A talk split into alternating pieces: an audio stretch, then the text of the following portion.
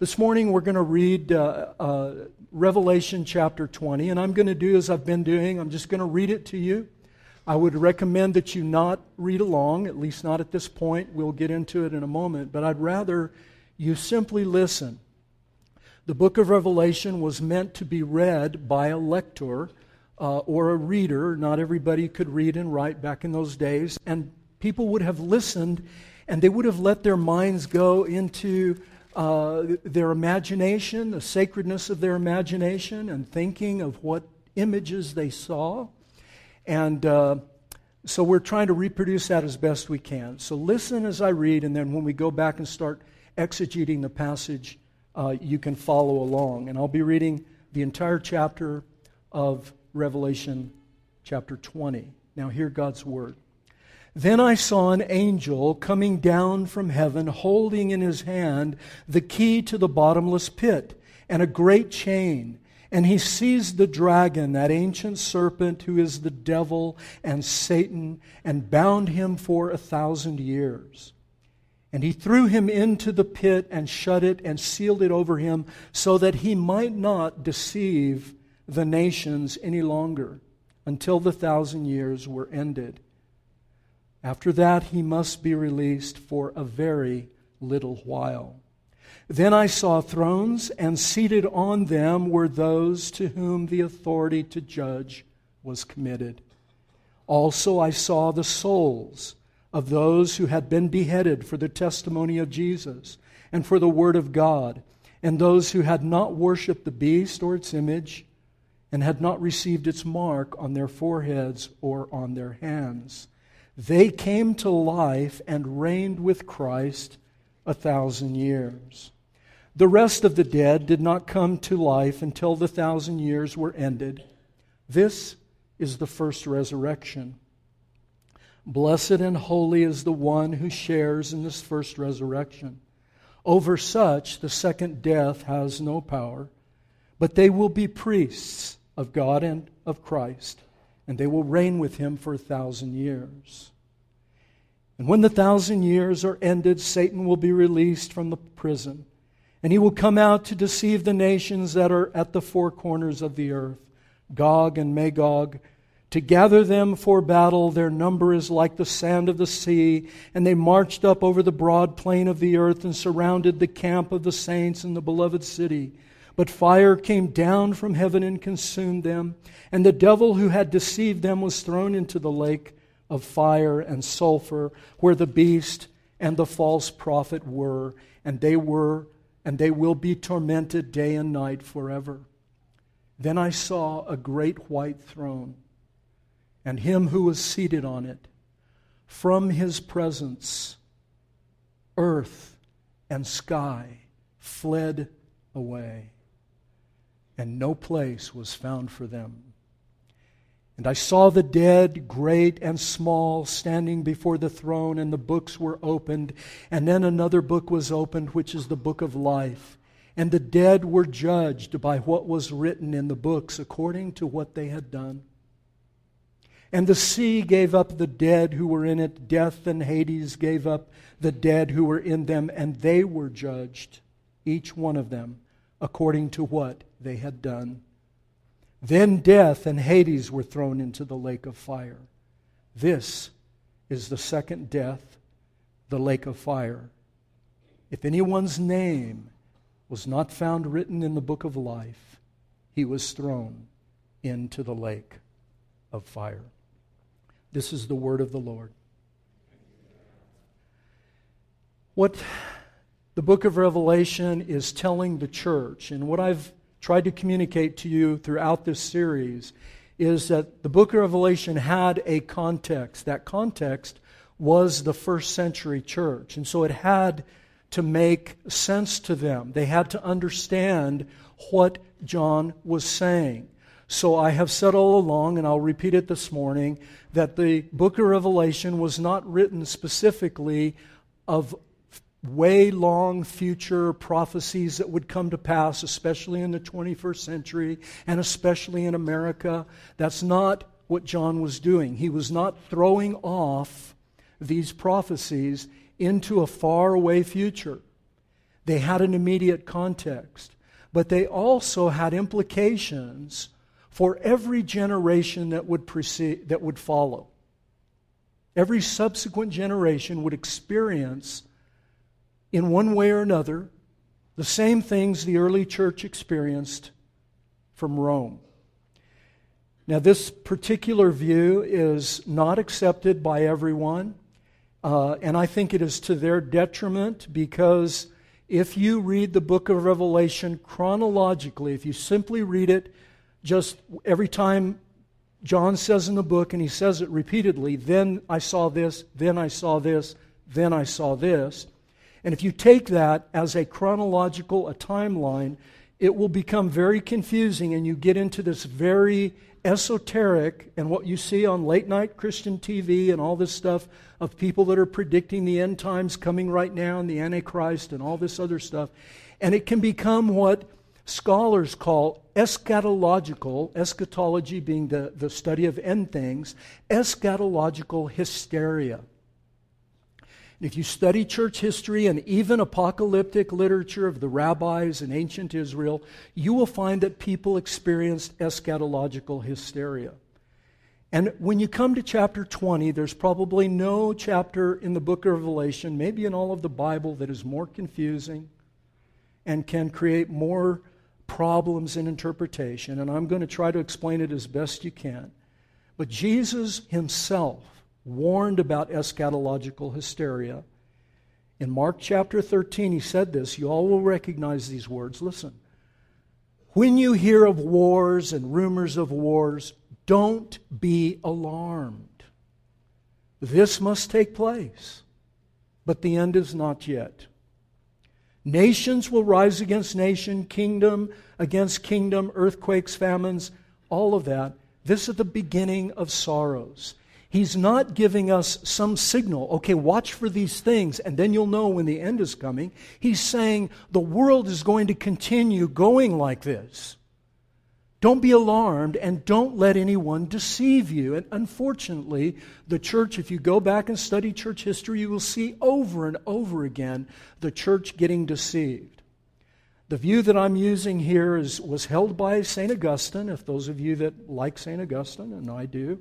Uh, he, he promoted this particular view. It fell in and out of favor over the years. And, and so there, basically there are three views, and I'll do them quickly. There's a premillennial view, which is what you see now in the United States. This is what Left Behind series by uh, Tim LaHaye and, and uh, Jerry Jenkins were all about. Uh, Late Great Planet Earth, if any of you have read those things. It's the typical uh, dispensational idea that we're going to come up to a point uh, in history and the church is going to be raptured or taken out of the world. And during the next seven years, they interpret the seven years that we've read about past chapters in Revelation literally. That those are seven literal years of tribulation. At the end of the seven years, Jesus is going to come again. Okay, so there's a rapture, then he's going to come again at the end of seven years, and there's going to be another rapture, and everybody is going to go to heaven uh, and when we're going to come back to the earth, and Jesus is going to set up shop in Jerusalem uh, in the newly built temple, and he is going to reign in Jerusalem on the earth for 1,000 literal years. At the end of the 1,000 literal years, there's going to be another coming of the kingdom, and that's what you read in chapter 20. At the, at the, at the end of the uh, thousand years, he's released, and there's another consummation. There's a postmillennial view, that's premillennial. There's a postmillennial view that says that the world is going to just keep going on and on for we don't know how long, but the gospel is going to sweep over the entire earth and take over the earth to such an extent that we are going to usher in a millennium. Almost everyone on earth is going to be a Christian, or at least under the rule and reign of Christians. And at the end of that thousand year period of glory and goodness and peace over the whole earth, Jesus will then come back and there will be a second coming at the end of that millennial period. And then there's the view, the third view, which Augustine held and which I'm going to suggest is, the, is a better view. and it's what we call inaugurated millennialism, or also been called amillennialism. I don't think amillennialism is a good word because that means that says no millennium, and we don't believe that there's no millennium. We believe that the millennium is symbolic and that it is occurring now. So, throughout the book of Revelation, I have uh, tried to encourage you to look at the cycles, what we call recapitulation. And there's seven of these cycles that you see. And I'm going to suggest to you this morning, as we begin looking at the text, that this, chapter 20, that follows immediately on the coming of Christ in chapter 19, uh, 11 through 25, I think, is what, what it is here. Let's see. Um, yes. The, the, the text from, from 12, from 17, I'm sorry, 17 on in, in chapter, uh, or 11, actually it starts in 11 of chapter 19 that the, that the seventh cycle starts immediately again. When he says then, he's just seeing the whole thing over again. And if you go back and you look at these, and I'll have a handout in a few weeks that outlines all of this, and you can take it home and read the book of Revelation in this structure, and I think it's going to make a lot of sense. Instead of being this very confusing and frightening, and oh my God, what do you do with all? Well, it doesn't matter what I believe. Yes, it does. It's very important that you understand the message of Revelation. Regardless of which one of these particular views you adopt, it's important that you understand the message of Revelation. So, the message is this that the kingdom of God has been inaugurated by Jesus Christ. We all believe, whatever view you take, everyone believes that. And that we are in a time of continuation, a missional continuation, when we are extending God's kingdom to the far reaches of the earth. And then there will come a time of consummation However, that happens, premillennial, postmillennial, whatever, there will come a time of consummation. And the church, throughout every age, every single age of the church, from the church that was suffering under persecution in Rome to the church today in Nigeria that is suffering, or North Korea that is suffering, or, or uh, Aleppo, Syria that is suffering, wherever the church is and it is suffering, it is to know and have hope and cling to the hope that Jesus Christ is Lord and that he is victorious, and they are not to take the mark of the beast. In other words, it's not a literal mark. It's not to adopt the thinking, the forehead, or the hands, the acting that the beast promotes, which was idolatry and materialism and seductive luxury, the harlot, and the lies of false religion, the false prophet. We are not to adopt those. And you see, this way, the book of Revelation has meaning throughout the ages, however long it lasts. It doesn't matter. And it will mean and be meaningful to everyone. Look at verses 1 through 6. What you see in chapter 20, 1 through 6, is simply the time between the first and second coming. I'm going to make the case, and you don't have to accept it. But I'm going to make the case, and it's not just me, there are many, many scholars, including St. Augustine and others, who believe this that that time, that thousand years, is symbolic. And it is symbolic of the resurrection days after Jesus' resurrection to the time of his second coming. So as you look at chapter 20 and you look at 1 through 6, what you're seeing is thematic, not chronological. Just like in other parts of Revelation, if you remember each time we saw these cycles, he said, Then I saw, then I saw. He's just saying, I saw this next. Didn't say it came next in chronology. You'll get into all kinds of trouble if you try to do that. And you have to get, become very, very uh, esoteric in your interpretations. It's what we see today. But if it's thematic, then uh, verses 1 through 6 are simply the next cycle. And I think it is the seventh cycle. 7 through 15, the balance of the chapter, is the consummation again. It's the same scene that we saw in 19, 11 through 21. It's that same scene, just replayed instantly. It's an instant replay. So, that's the general framework that we're going to work from. And we're going to ask the question we've asked every week What do you see? Why do you see it? And who do you see? And I think if you use that little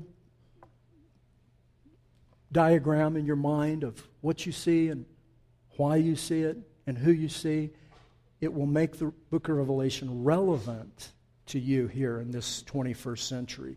So, what do we see? First of all, we see the binding of Satan. An angel came down from heaven. These are the first three verses. Got the devil, bound him up with a chain, threw him in the bottomless pit, sealed it over him, closed it up, and bound him for a thousand years.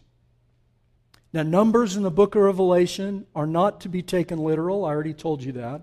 There's no reason to start now and all of a sudden make them literal because you get into all kinds of problems when you take numbers literally. They are meant to convey something. Thousand years is meant to convey long, long time. Long time. We don't know how long. He's in the pit, he's shut up.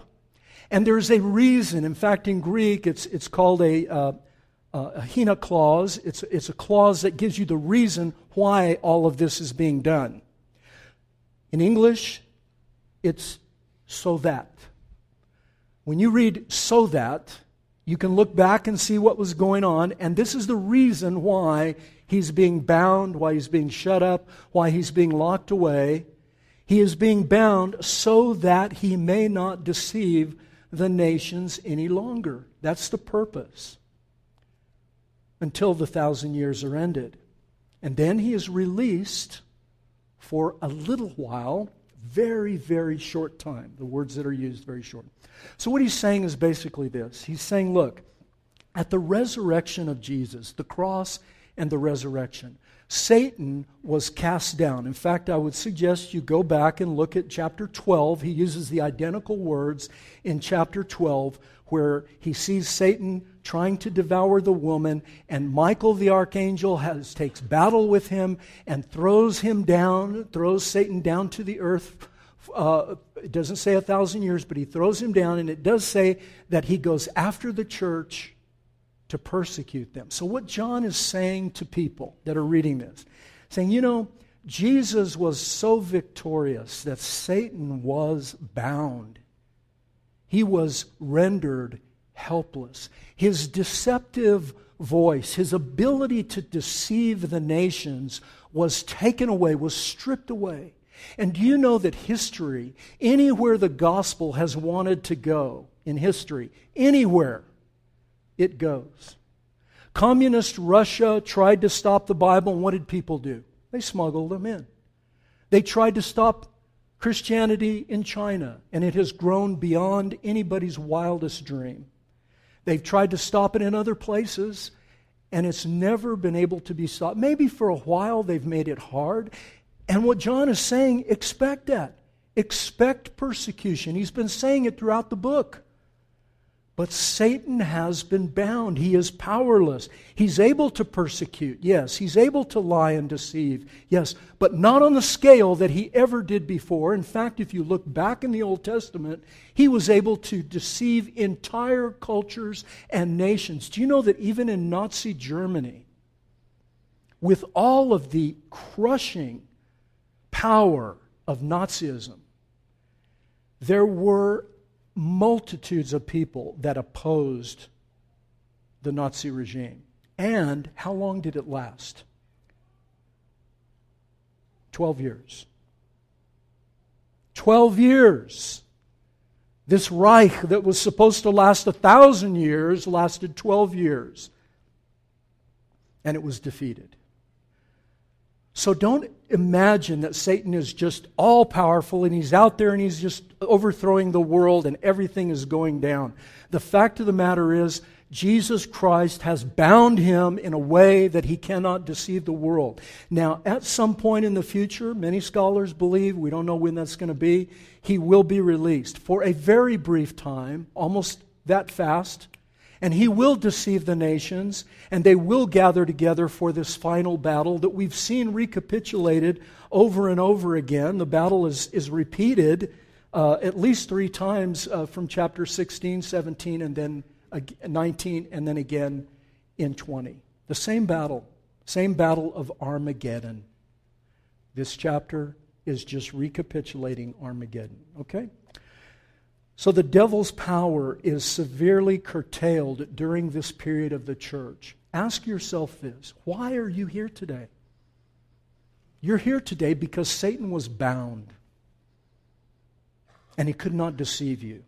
And Jesus Christ came and brought light into your life, and what did you do? Lord Jesus Christ, have mercy on me, a sinner. And what does he do? He saves you. And you're free to live your life without any penalty of sin against you. And the power of Satan has been broken. That's what the book of Romans is about. Chapter 6, chapter 7, and chapter 8 of book of Romans is telling you, let, do not let sin have dominion over you. You don't have to. You can say no to Satan. Well, but sin is so powerful. No, it's not. In fact, the Apostle Paul goes to the extremity. He said, You are dead to sin. You're dead to it. You're alive to God. Well, then why does sin have so much power over me? Well, that's another sermon. So we'll look at that some other time. Or you can add, come into the Q&A after and we'll, I'll help you with it. The incarnation, John Stott called the incarnation the life of Jesus, the cross of Jesus, the resurrection of Jesus, the ascension of Jesus, the session of Jesus on the Father's throne in glory, getting the Father handed him the, the, the, scepter of righteousness, put it in his hand, and Jesus is ruling and reigning from heaven. He is not a king in absentia, he is the king. And he's ruling right now. And Satan is on his leash and it's a very short leash. And will be for a long, long time. John Stott called that whole thing the cross complex. Dr. Johnson, in his commentary, said the resurrection of Christ is the great, listen, the great spiritual watershed. You know, we think that Jesus coming is just Christmas. Christmas trees and gifts and, you know, and the shepherds and the wise men. And that's all beautiful and we love it. I love Christmas. But it's so much more than that. The earth shook, the earth changed, and it has never been the same. After the incarnation of Christ and after his cross and resurrection, nothing was the same and nothing ever will be the same again. Ever. It is the great spiritual watershed. Satan was able to deceive whole nations, whole cultures. The Gentiles were enthralled under Satan, and even Israel and Judah, even God's chosen people. That's what the whole, almost the whole Old Testament is about. From, from the history books, Samuel, Kings, Chronicles, and the prophets are all about God's people being deceived by Satan and falling completely under his control. And Jesus comes and he breaks that control. And unfortunately, we actually live the Christian church very often as if he's in control. And we're just hoping for the rapture. Oh gosh, if the rapture would just come, I could get out of here. Why would you want to get out of here? We're going to live here forever. He's coming back. Next, next uh, uh, sermon is going to be on chapter 21. New heavens and earth coming down and God dwelling among his people here on this creation. Amazing. He's telling you invest in your, your world, invest in your career, invest in your family, invest in your life. Push back the darkness. I will come. I will build my church. I will establish my kingdom. The gates of hell will not prevail against it. A great message, a visionary message, not of defeat, but of victory. And so he says, persevere, hang in, don't give up. I'm faithful, I am true. I will never leave you or forsake you. And that's what he's telling this early church who was literally being murdered and persecuted by the government. And he's telling us today no matter where you live, he's telling you, persevere, trust me. I tell you every Sunday after the sermon end, will you trust him? Trust him, trust him. The second things he said, look at verses 4 through 6 very quickly. There's these thrones, people seated on the thrones, and he says the souls, these are the souls of martyrs. We've seen them already in chapter 6. We've seen them a couple other times. These are people that have died, and they are in heaven, and they're safe. So Satan has been bound. That's the first thing you see. Second thing you see is that the church, that's you and I, we are safe. Listen to me. We are safe even in death. Even in death, we are safe. Satan cannot take us when we die. In fact, when we die, when our eyes close, we will experience the first resurrection. That's what he's talking about here. This is the first resurrection. He's not talking about a bodily resurrection. He doesn't say body anywhere. He does say soul. He uses the word psuche, and he uses the word soul, and he says these are souls that were beheaded or refused to take the mark of the beast, and they find themselves in God's presence at death. This is a first resurrection, and this second resurrection and the second death will not affect them. They are safe. And you need to know that, or you can become very discouraged in your life. And cancer comes. I've, I've had two cancers in the past uh, eight years. Two. I wake up every morning wondering what the third one's going to be. It's terrifying. Or you lose a job, or your family comes apart, or you, you got a child that goes off the rails, or you, or, or you, lo- you know, whatever the case is, or, or, or you just get old and die. You need to know that you're safe, that you're safe in Jesus' arms, that He will not let you go.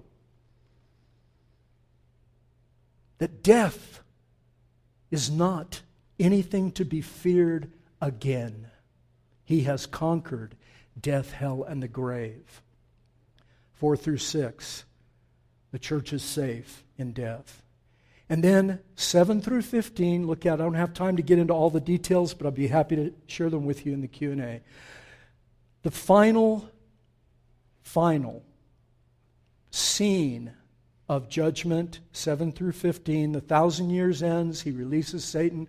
Some scholars uh, say this is going to be, uh, Satan is literally going to be released and that he will literally deceive perhaps the nations. Others say no, it's probably a, a, a, a real release of Satan, but he is just going to spiritually deceive the world and it's going to be an instantaneous thing and, and the end is going to come and, and uh, you, you you may experience it in certain places in the world, but it's not going to be global. I don't really know. I don't know that the text really tells us. But we do know that there will be a time, we do know from starting at the very beginning that these battles, particularly with the Battle of Armageddon in chapter 16, we see the same battle repeated over and over. One scholar asked the question in his commentary he said, How many times can you burn up the world? Why would we think that there are these repeated returns of Jesus over and over in another battle, and another battle, and another battle?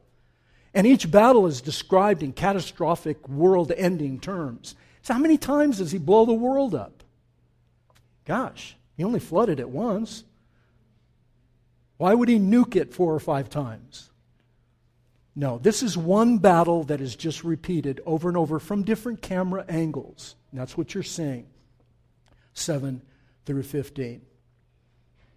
And at the end of that, look where the devil goes in 10 verses 10 and on. He's, the devil is captured and he's thrown into the lake of fire. What did we see in chapter 19 beast and false prophet went where? Lake of fire. Harlot in chapter 17 and 18 she's destroyed and she's burning up. Beast and false prophet in lake of fire. Now chapter 20 satan in lake of fire. This is just simply a recap of what has happened in each, each one of these sections before, okay? Why are you saying it? You need to understand. We need to, the, the church then was under intense persecution, probably under Domitian. Nero was too early, but probably Domitian. That was when the intense persecution came. And really, we think that the persecution that came under the Roman Empire to the early church went on for hundreds of years. It didn't. It went on for a few decades and under a few emperors, and it ended pretty quickly. And before too long, the worst thing that could ever happen to the church happened. It became accepted by the Roman Empire and became the national religion of the Roman Empire, which was its first real test. And you know what happened, don't you? We failed the test. Christendom was the worst thing that ever happened to, to Christianity. And so, we, the church today, we need to beware of politics and, and mixing politics and religion and nationalism and all these things that you see and have seen throughout history. They are detrimental to us, and our antenna should shoot up when we see that. And we should know. And you're warned by your pastor who knows all things. Beware of those voices telling you it's this or it's that or it's something else. Read your Bible. We cannot trust those false prophets and those words. Satan's power is now bound. The church needed to know it then, you need to know it now. We have the name of Jesus, and we're to use that name. Even in countries where the gospel is forbidden, places like Saudi Arabia, Pakistan, North Korea, you all have probably read the stories. Even where it is absolutely forbidden and no one can even go there, what happens? They have dreams, they have visions. These Muslims will have visions of Jesus. He's standing there telling them the gospel. He is powerless. Even in places where it is culturally hard soil. In our world today, culturally hard soil is a place like Japan, very hard, very difficult soil. Uh, Pakistan, very hard, very difficult soil. Even in places like that, the gospel still makes inroads, and Satan is powerless there and missionaries go.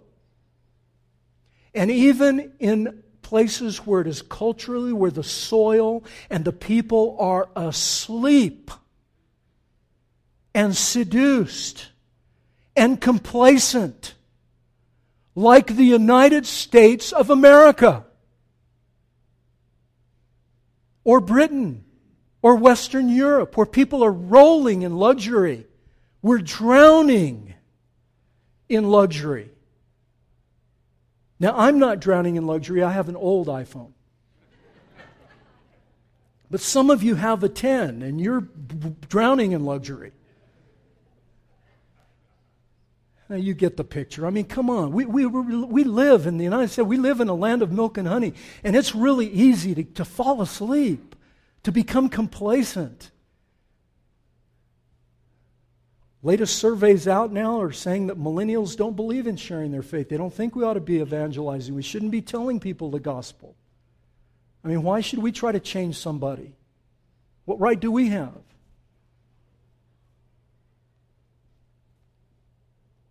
And so this comedian, uh, what's his name? Penn, Penn, and, Penn and Teller. Do y'all know that comedian? He's an atheist, Penn. And he asked the question, it's been on national news.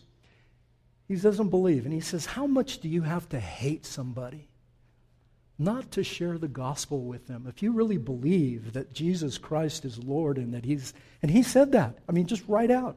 He said, How much do you have to hate somebody not to share that with them if you really believe it? But see, I don't know that we really believe it.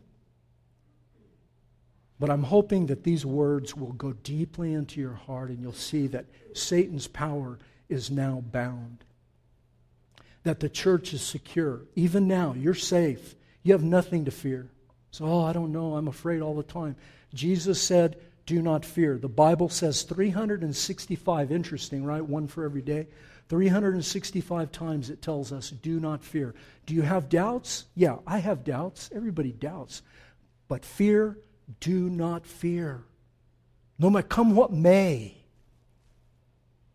we are safe.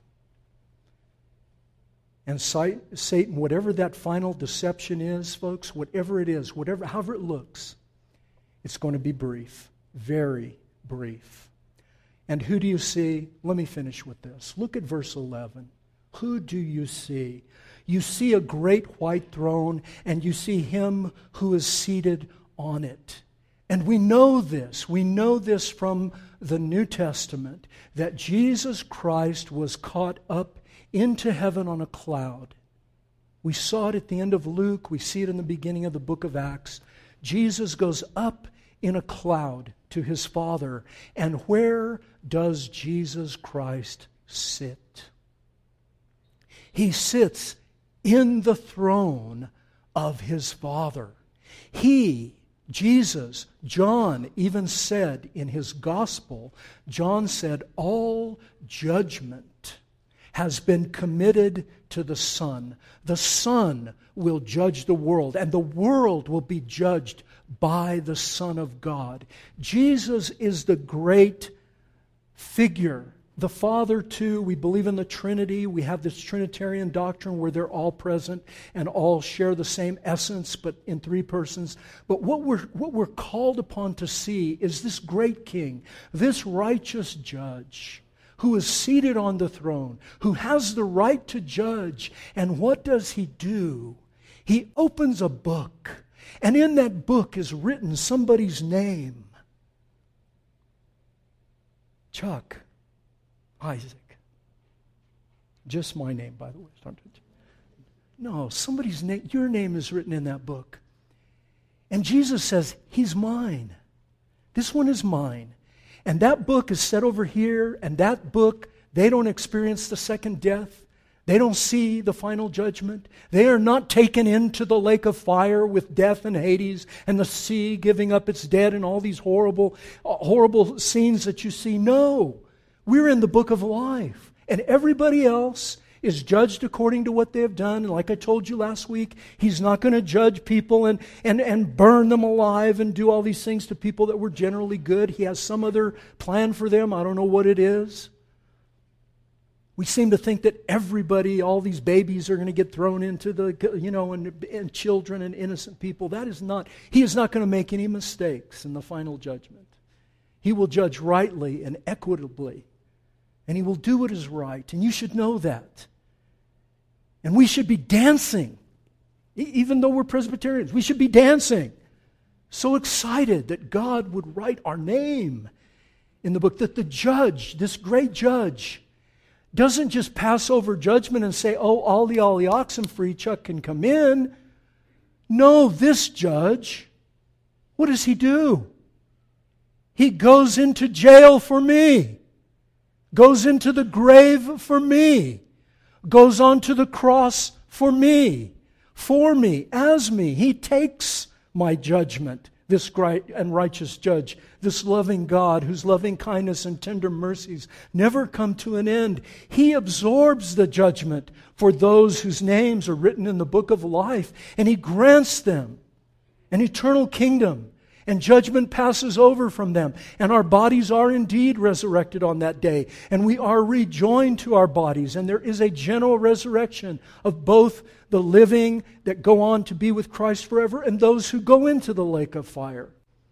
Yes, there's all that, that horrible picture, but also a beautiful picture of victorious people saved by grace simply because the judge stood in for them, took their punishment upon himself, took their penalty. That is the gospel. And John is saying in no uncertain terms, we have to see him. We have to behold our God, see him on the throne, making that judgment in our favor because he stood in for us. That's what trusting Jesus is all about. Maybe you're here today, you don't say, you know, I've never trusted. you. All that all faith in Christ is that I don't want to take. I don't I know that I deserve judgment, but I'm afraid to be judged. I don't want to end up in the lake of fire. Lord Jesus Christ, Son of God, have mercy on me, a sinner. That's it. And he says, if anyone comes to me, I will not turn them away. Who would turn away from that? We will all stand in the judgment seat of Christ at some point. I don't want to go in there alone, do you? I don't want to stand on my own merits. Good night. Will you trust him? I hope you will. And if you're a believer in Jesus, you got to trust him every day. So the question for you is the same. Will you trust him right now, today, and tomorrow, next day, even if you've been a believer all your life? We still must put our faith in Christ. Yes? Amen. Father, thank you for this time together. We, we know that these scenes of judgment are terrifying. They're meant to be terrifying. They are, they are meant to make our knees knock together. and to look on the futility of our works and our goodness, that ever we could ever stand before you and hold up one good thing that we have done and say, This is worth my life. That would have been fine if Jesus hadn't come. If he hadn't come, we could, we could just go on our own merit. But he came. And you saw the law perfectly fulfilled by him. You saw love unbridled as he gave himself for us. And so we beg you, Father, Please build this into our hearts so that we will know you. And when we come to the table in a few minutes, I pray that today, of all days, of all Sundays, that you would make this a very special day for some of us. A day when we truly hunger and thirst after Jesus Christ, our righteousness. I pray that you'll do that for us. That as we come and hold that bread in our hand and take that cup, that we know it's nothing less than the blood and body of our Lord Jesus for us. That he loved us that much, and that judgment has passed over from us to him. I pray you'll do that for us today. Amen.